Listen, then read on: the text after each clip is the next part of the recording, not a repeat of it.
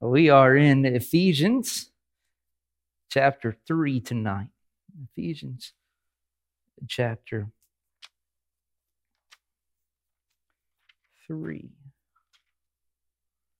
In our study on uh, who we are in Christ. Before we get too far into it, announcement uh, wise, uh, you saw in the bulletin, we're next Sunday because of uh, the Super Bowl. We still want to gather to study God's Word, but we also want to enjoy, you know, fellowship as we can. So we're going to move it back to five o'clock. So we will meet from five to uh, six, and that way, if uh, wherever you may be going, you can get onto the game. I think it's what six thirty, I believe, is the um, is the kickoff for that. Uh, but uh, so five o'clock next Sunday evening tonight we're going to be speaking about uh, or talking, looking at prayer. And you know, as you, you pray, I know uh, Michelle's already described to us her, her Bible reading habits that uh, sometimes just uh, you know you have like those those that burning bush moment when you, you just open the Word of God and, and He speaks to you and your Bible falls off of the bed and and the cover just rips rips off of there. But uh, but when you go to pray, have you ever been interrupted in, in prayer? I don't know about it, but I, can tell you when I sit down to, to pray, I mean, it, it's weird how it works, but uh, almost I'm going to get a text message or a phone call, or um, if I'm, um, you know, if I'm out or if you're praying before your meal, the waitress or waiter is going to come up to deliver your food or your drinks, or or you got kids tugging on you, and or you know, and and there, there's a lot of times where we get interrupted in our prayer Sometimes it's not even anything external. You know, sometimes our minds just go all to wondering when we when we start praying, and you begin to think of your your to do list or uh, what you need to get at the store, and and and uh, um, you know you can even get lost in thinking about a, a ball game or something, or or it's happened even to me, but. It, you can get lost thinking about prayer. It's like, did I pray about this? To pray, you know, and and and before we know it, we can kind of go off chasing rabbits if we're not careful. You know, because staying focused and praying it can be challenging at times. And and uh, I mean, you know, good news for us is that we're not alone in that. We're pretty good company for Paul himself. Kind of had some trouble with uh, with staying focused in praying here in chapter 3 of the book of Ephesians. Paul begins this intercessory prayer for the church, but then he, he kind of goes off on this holy rabbit trail and really doesn't actually start praying until we get to verse 14. Now, perhaps maybe this kind of digression that he, it's, uh, um, it, it, it, prompted this reflective his position. What he says, uh, um, um that the prisoner of Christ Jesus on behalf of you, the Gentiles, that he considers himself this prisoner. But verses 1 through 13 is more than just a digression, a, a chasing of a, a, rabbit trail. No, right? we believe that all of God's word is inspired by God. And, and so we believe that these words, even if it may seem like it's some kind of tangent that Paul goes off on, is the inspired, infallible, and inerrant word of God, and that it contains also the central themes of the book of Ephesians. Right? In these verses, the, the apostle speaks of his sufferings and the incorporation of the Gentiles into people of God, this kind of cosmic, big picture nature of the church and the proclamation of the riches of Christ and our believers our access to God and so much more. So, although Paul kind of goes chasing some rabbit trails, he's not thinking about box scores or shopping lists. His uh, his uh, rabbit trails are more, I guess, holier than mine are. Well, let's read tonight. We're going to read these uh, 21 verses of chapter 3. We'll read through it all and then we will uh, we'll break it up as we go on through our study. For this reason, I, Paul, a prisoner of Christ Jesus, on behalf of you Gentiles, assuming that you have heard of the stewardship of God's grace that was given to me for you, how the mystery was made known to me by revelation, as I have written briefly. When you read this, you can perceive my insight into the mystery of Christ, which was not made known to the sons of men in other generations, that is, as it has now been revealed to his holy apostles and prophets by the Spirit. This mystery is that the Gentiles are fellow heirs, members of the same body, and partakers of the promise in Christ Jesus through the gospel. Of this gospel, I was made a minister according to the gift of God's grace, which was given me by the working of his power. To me, though I am the very least of all of the saints, this grace was given to preach to the Gentiles the unsearchable riches of Christ and to bring to light for everyone what is the plan of the, the plan of the mystery hidden for ages in God who created all things so that through the church the manifold wisdom of God might know, now be made known to the rulers and authorities in the heavenly places. This was according to the eternal purpose that he has realized in Christ Jesus our Lord, in whom we have boldness and access with confidence through our faith in him. So I ask you not to lose heart over what I am suffering for you, which is your glory. For this reason, I bow my knees before the Father, from whom every family in heaven and on earth is named, that according to the riches of his glory, he may grant you to be strengthened with power through his Spirit in your inner being, so that Christ may dwell in your hearts through faith, that you, being rooted and grounded in love, may have strength to comprehend with all the saints what is the breadth and length and height and depth to know the love of Christ that surpasses knowledge, that you may be filled with the fullness of God.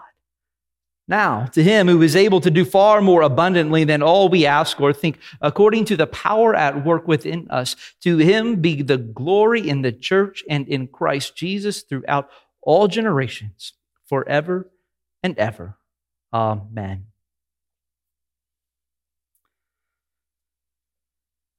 Paul, he's probably one of the more talked about individuals in, in Scripture. You know, we know his story. He was once a persecutor of Christians, a, Pharisee of Pharisees. He was formerly known as Saul before he met Christ on that Damascus Road. We're going to do kind of a little activity this morning, a little fill in the blank. Or obviously, uh, my mind is very mixed up at this point because it is is evening. Uh, but uh, we're going to do a little fill in the blank right now. All right, so you can shout it out, and then we'll we'll correct to see how we do. But um, some statements about who Paul is. I blank and blank to the resurrected Christ on the road to Damascus. So or number one, so Paul was a what? Prisoner? He was. Okay. Oh, come on, give me my. Oh, man. See, I was trying to write, and here he goes. He was an apostle and, and an eyewitness to the resurrected Christ on the road to Damascus. All right, so he's formally called Saul, a Pharisaical Jew of the tribe of, all bonus points here. What tribe was he a part of? Jewish tribe. Not Judah.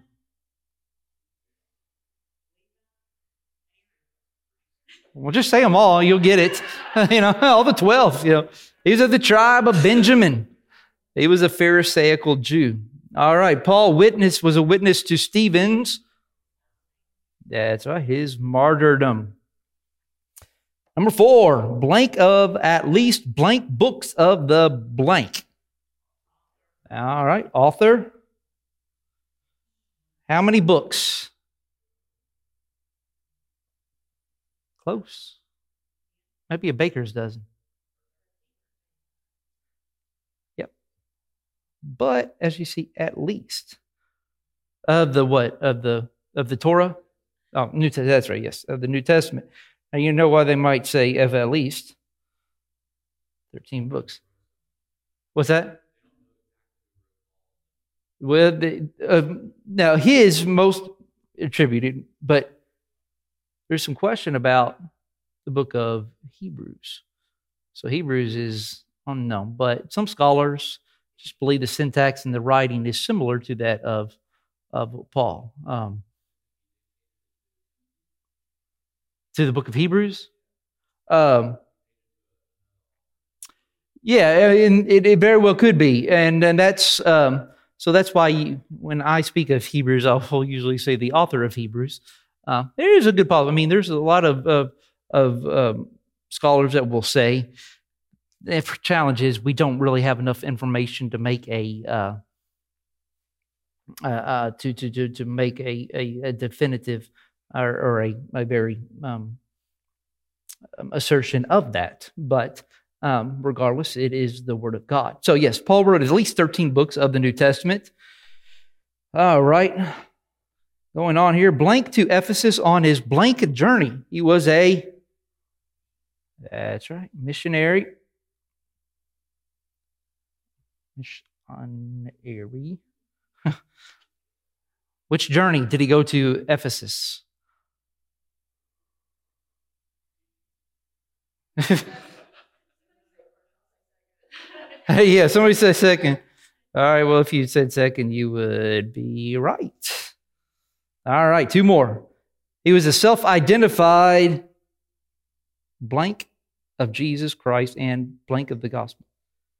All right, so, well, it was the one that Mark said first. That's right. Prisoner of Jesus Christ and a A what? Disciple? Yeah, what might be some other words? Um, man. Servant of the gospel. He's a prisoner and servant of the gospel. All right, last one. For all the marbles. He is the blank of all the saints. Oh, that's right. He is the least of all the saints. So the Apostle Paul is, um, man, it's an amazing, uh, you know, story of, of, him and one that we we love uh, reading about and and and seeing how uh, God just radically can change somebody's somebody's life. So uh, we're going to look here in, in Ephesians uh, in these first few verses here. In verse one, we see that Paul, right? He calls himself what? He is a prisoner of Christ Jesus. Now, Paul is writing this when he is in prison. But what kind of prison is he in? He's in prison in, in Rome, a Roman prisoner under the Praetorian Guard, as I mentioned this morning, right, waiting to meet with Caesar. But Paul does not say that he is a prisoner of Rome, does he? He says he's a prisoner of Christ Jesus. Now, this predicament that, that, that Paul is, uh, or the, the, that he's in, you know, yes, he is in prison in Rome, but he's also in prison because of his own doing. And if we remember the uh, kind of the, the story of, of how he ended up in in Rome is because he appealed to his Roman citizenship to go before Caesar. All right? The thing is, if he had not done that, you know what? He could have probably worked out some kind of plea deal and got a little slap on the wrist, been out of prison much earlier, gone back to doing what he was normally doing, and we might have had a third, fourth, fifth, and sixth missionary journey. But he didn't do that. He appealed to Caesar. And so, although the, he is under the Roman, you know, um, uh, oppression, under his, his time of prison, he's there kind of on his own doing. Why? Because of Christ Jesus. And so, it is perfectly uh, right to say that Paul is a prisoner, Christ Jesus, on behalf of the Gentiles.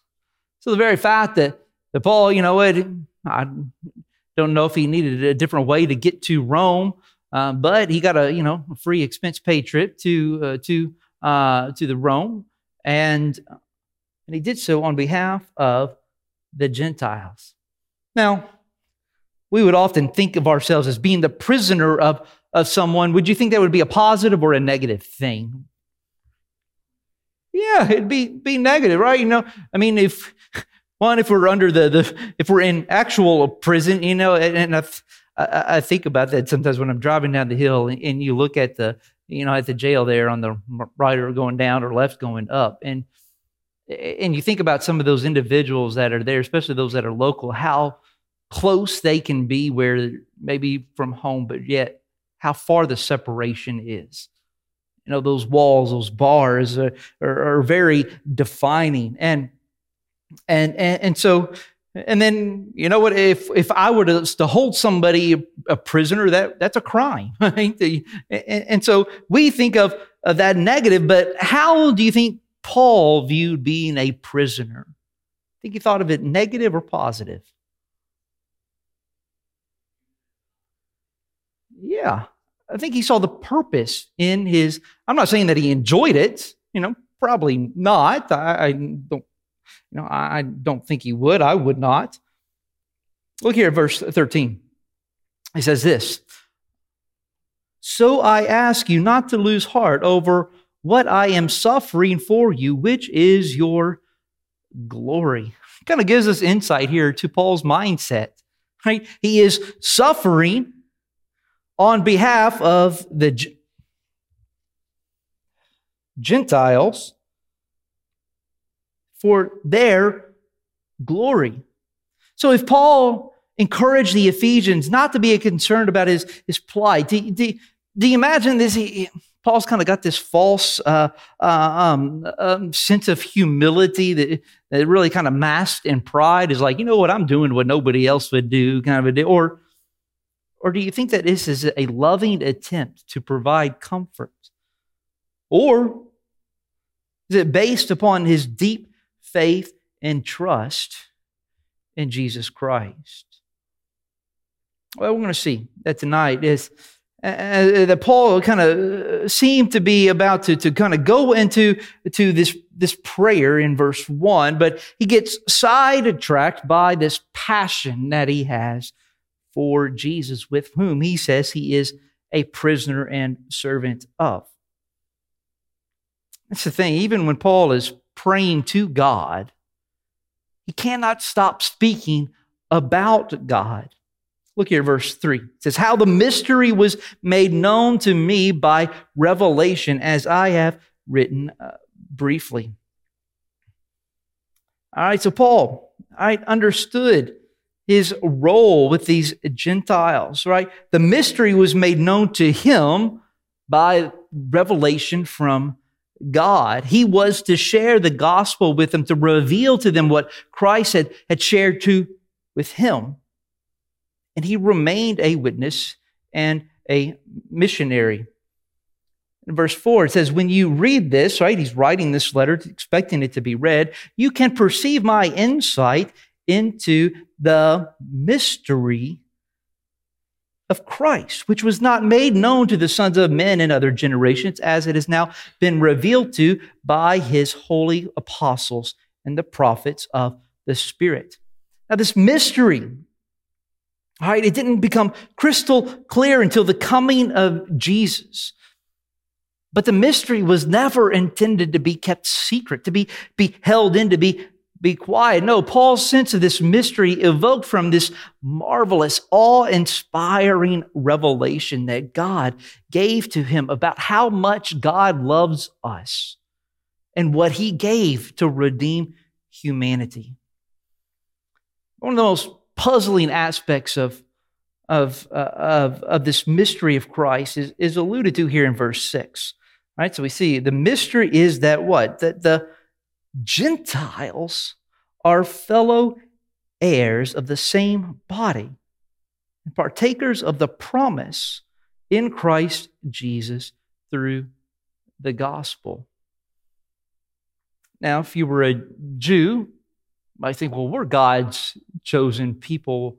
How can somebody else come to be a part of, of, of the family? And then on the other side, if you're a Gentile, I think, think how, what good am I? How can I be a part of this? See, God's decision to intimately involve believers in the process, right? We are members of that same body, being reconciled to Jesus Christ. And see, Paul, the Hebrew of Hebrews, the Pharisee of Pharisees, right? You don't get any more Jew than you do with Paul, but Paul made sure to involve the Gentiles as fellow heirs, as, as equals in the gospel. He had a deep partnership with them. I kind of saw that this morning in, in message in Colossians 4. Right? And he, he's speaking, he included both Jews and Gentiles. You know, one of the kind of the, the, the concepts of, of, of, of church growth over you know many decades was that really that, that to have your church to go grow quickly is you really need to kind of uh, kind of zone in on a specific niche. Uh, so whether your your dyna- or uh, um, um uh, demographics, so you would target you know uh, young families, all right, because that would grow the church. But but but in in you know I don't want to say churches would intentionally exclude other people, but their focus was on that because when you get people of different um, demographics together, things get challenging. It's messy because people have different uh, uh, preferences, different opinions of way things done and, and are done, and, and and different things affect people differently. And so it would have been far more easy for Paul to, to focus on getting the gospel to others if, if he were to have his Gentile team over here, to have his Jewish team over here, but he didn't do that. He combined them together because they are equals. They are fellow heirs. We move on to verse 7 and 8. It says, Of the gospel, I was made a minister according to the gifts of God's grace, which is given to me by the working of his power. 8, he says, To me, though, I am the very least of all of the saints. This grace was given to me to preach the gospel to the Gentiles the unsearchable riches of Christ. We see this gift of, of grace here. And grace is used several times. How might you define grace? It's kind of the, the church. If you've been in Sunday school a while, you probably know what grace would be. It is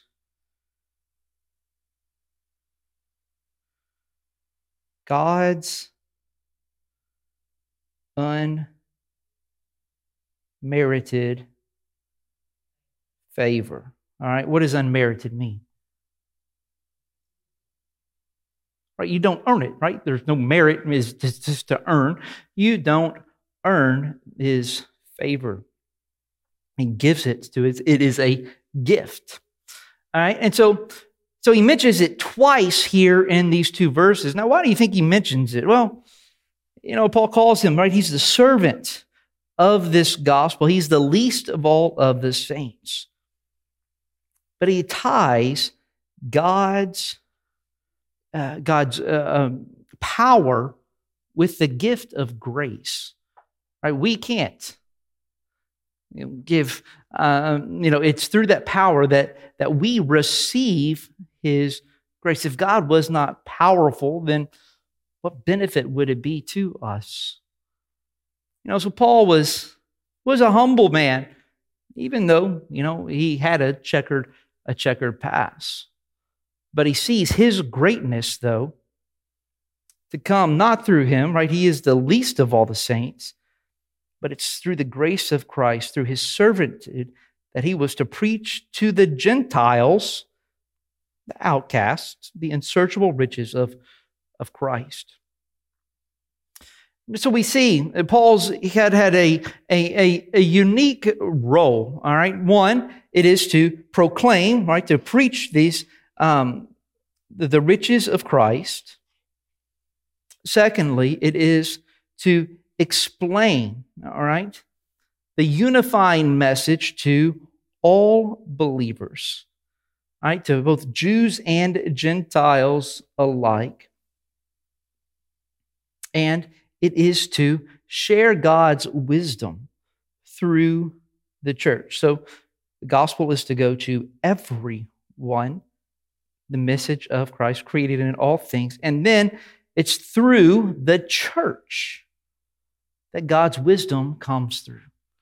That's you know, kind of the gist of the message this morning. And throughout many of Paul's letters is, you know what?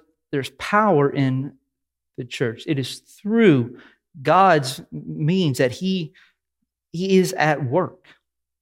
And so Paul explains this purpose um, that he preached the incalculable riches of Christ so that God's multifaceted wisdom is made, is made known.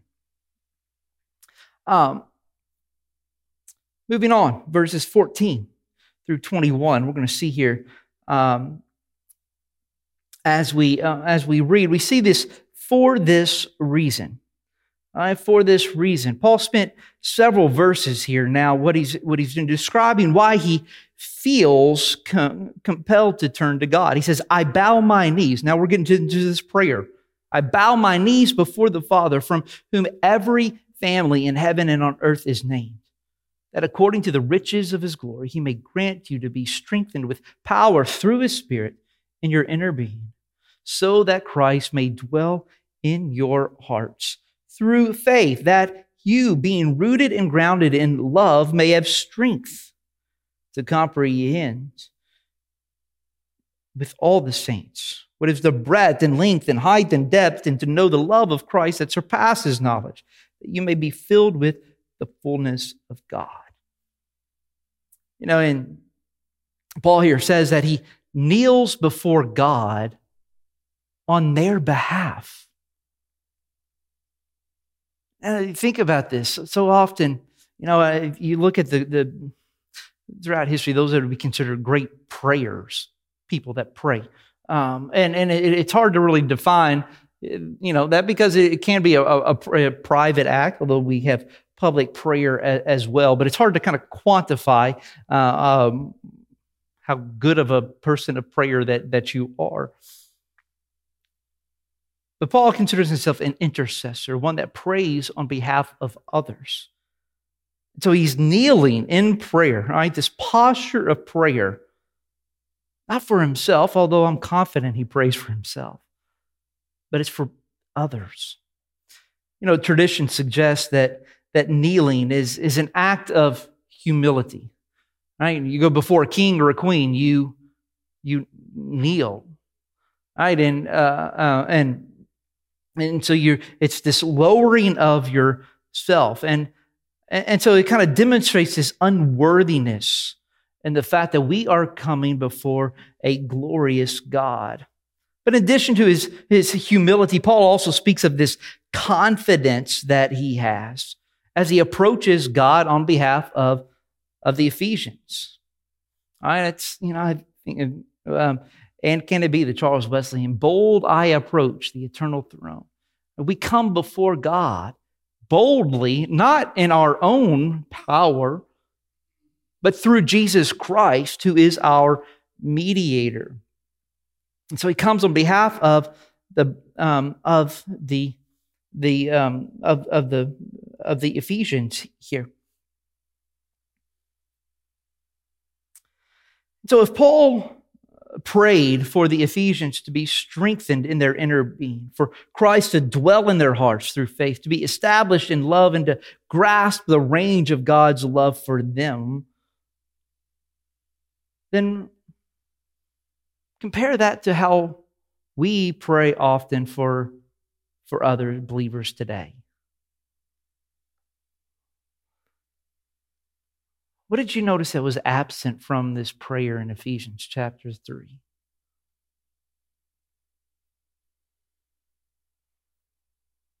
Go back a little bit.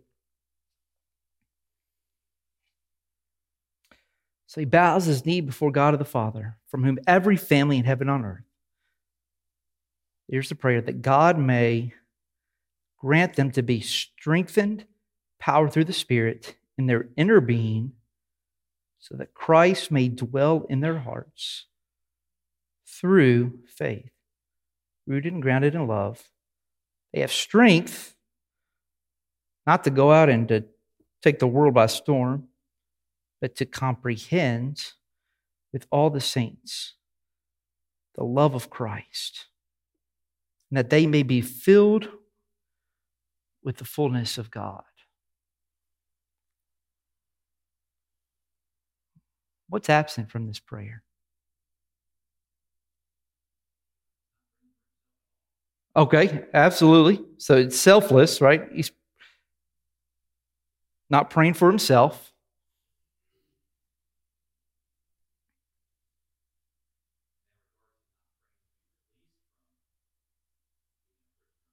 Okay. Right. So that would go, yeah, kind of in this selfless that he's for his own concern. What's his concern for the, the Ephesians? Is he concerned for their well being? Let me get a little more specific. Is he concerned for their physical well being here? All spiritual. We don't see anything about any sickness, anything about any physical needs of being poor, being I don't, you know, you know the, the the the the physical problems, having children that are just knuckleheads and don't listen. Prayer about financial problems that they might have, or work-related issues. Everything in this prayer is, is spiritual, that they would be filled with the fullness of God. Now, to the contrary, should we only pray about spiritual things? No, not at all. No, in fact, Scripture tells us we are to pray for that. But I would encourage us as we as we pray to God one, it's okay to pray for ourselves. I, in fact, I would consider that we should pray for ourselves. But I think we should balance our prayers for the spiritual health of ourselves and for those that we know and love. And look at that, that they may be filled with the fullness of God. You understand the, this love, the depth and the breadth and length, the height, the depth. I mean, if Paul kind of uses some other verses in Romans 8, what then shall we say to these things? If God is for us, who can be against us? He who did not spare his own son, but gave him up for us all, how will he not also be with him graciously gives us all things? Who shall bring any charge against God's elect? It is God who justifies. Who is to condemn? Oh no, Christ Jesus is the one who died. More than that, he was, who was raised, who is at the right hand of God, who indeed is interceding for us. Who shall separate us from the love of Christ? Shall tribulation or distress or persecution or famine or nakedness or danger or sword? As it is written for your sake. We are being killed all the day long. We are regarded as sheep to be slaughtered. Oh no, in all these things, we are more than conquerors through him who loves us. For I am sure that neither death, nor life, nor angels, nor rulers, nor things present, nor things to come, nor powers, nor height, nor depth, there it is again, nor anything else in all creation will be able to separate us from the love of God in Christ Jesus our Lord. Illness is serious. Pain is serious. Financial well being is serious. Our families are serious. The most important thing it's the love of God in Christ Jesus our Lord. So, those of us in Christ, we should pray that there would be nothing to separate us from that love of God. In Jeremiah, in the Old Testament here, the prophet says, The Lord appeared to him from far away. I have loved you with everlasting love. I have continued in my faithfulness to you. In Psalm 103, it says, For as high as the heavens are above the earth, so great is his steadfast love towards those who fear him. As far as the east is from the west, so far does he remove our transgressions. And to know the love of Christ that surpasses, well, back to Ephesians. I'm not sure how that one snuck in right there, but there we go. That surpasses knowledge, that you may be filled with the fullness of God. And John chapter 17, I made known to them your name, and I will continue to make it known, that the love with which you have loved me may be in them and I in them. All these verses, love is the key thing. Oh, may we pray that we would experience the love of Christ that our sons and daughters would experience the love of Christ, that our neighbors would experience the love of Christ. And through that, nothing can separate us from God. That's what grace is this unmerited favor, this love that we do not deserve, and that we may be filled with the fullness of God.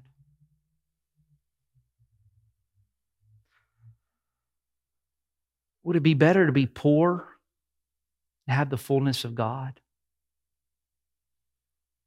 Would it be better to have bones that ache and creak and, and have the fullness of God? Would it be better to, you know what, to not have status in the world and have the fullness of God? Sometimes I wonder if the very things that we pray for sometimes can contradict what is best for us. May this be our ultimate desire that we would fill with the ultimate fullness of God, and that others too would be filled with that. And if anything takes away from that, that He would keep us from that. Now, this is Paul's end game. He wanted the Ephesians to grow more like Christ. And, and so if they were strengthened from their inner being, their faith, their love grows. They understand how much God loved them. Then they would love, and then they would seek to be more like Him. Sometimes I think we get it backwards. Like, man, if we're just more like Jesus, if we're more like Christ, then He's going to love us. That's not the gospel gospel is the exact opposite. When we embrace the love of Christ, our identity, who we are in Christ, there is that change in us. And no matter what problems, whether we're in prison or whether we are destitute, that love that we have received from Christ goes out and helps us to love others. We're going to close here reading these last two verses. This is kind of a uh, this is what's, what's a doxology, a, a hymn of praise to God. Now, sometimes doxologies get a bad rap if you're coming from a more liturgical uh, tradition. It's something that you just read and kind of a rote rote thing. But the power in these words kind of gives this, this notion that Paul shows them to be packed with great meaning and awe inspiring significance. And as we read them, I want you to think about the experiences of Noah. Think about that. I mean, the world had never seen rain. They wouldn't know what rain was. And God says, We're going to flood the earth. What in the world are you talking about? We've never had a drop of rain. You need to build an ark because you're righteous, the only one. So he builds an ark. Noah, Noah. Brother Noah built the ark. And the rains came. Or Moses saw that burning bush. And he said, Who am I going to tell you? He said, You tell them that I am sent you. Or Abraham, the father of many sons, or David, slain Goliath. I want you to think of those experiences. And as we say this doxology, I want you to think of those experiences in your own life, of the love of Christ. All right, here we go. We'll say it together. I'll count to three, and uh, and we'll speak these words. One, two, three. Now to him who is able to do far more abundantly than all that we ask or think, according to the power at work within us. To him be the glory in the church and in Christ Jesus throughout all generations, forever and ever. Amen. Mm. He is able to do far more than we could ever think or ask for. Not for our glory. Look what's included in here the church. And through all generations, through our offspring. Know, um, I have kids. And I guess as you get older, you, you think of what will their kids be like and their kids and the generations that you will never know unless Christ comes back.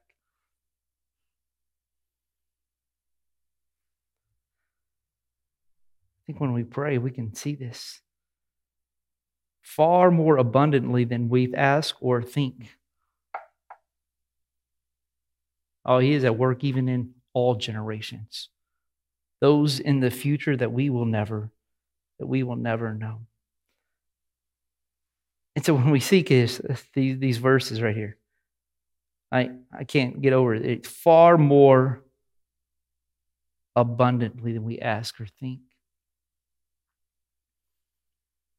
We cannot pray big enough. I mean, think about the most outrageous prayer that you could ever pray.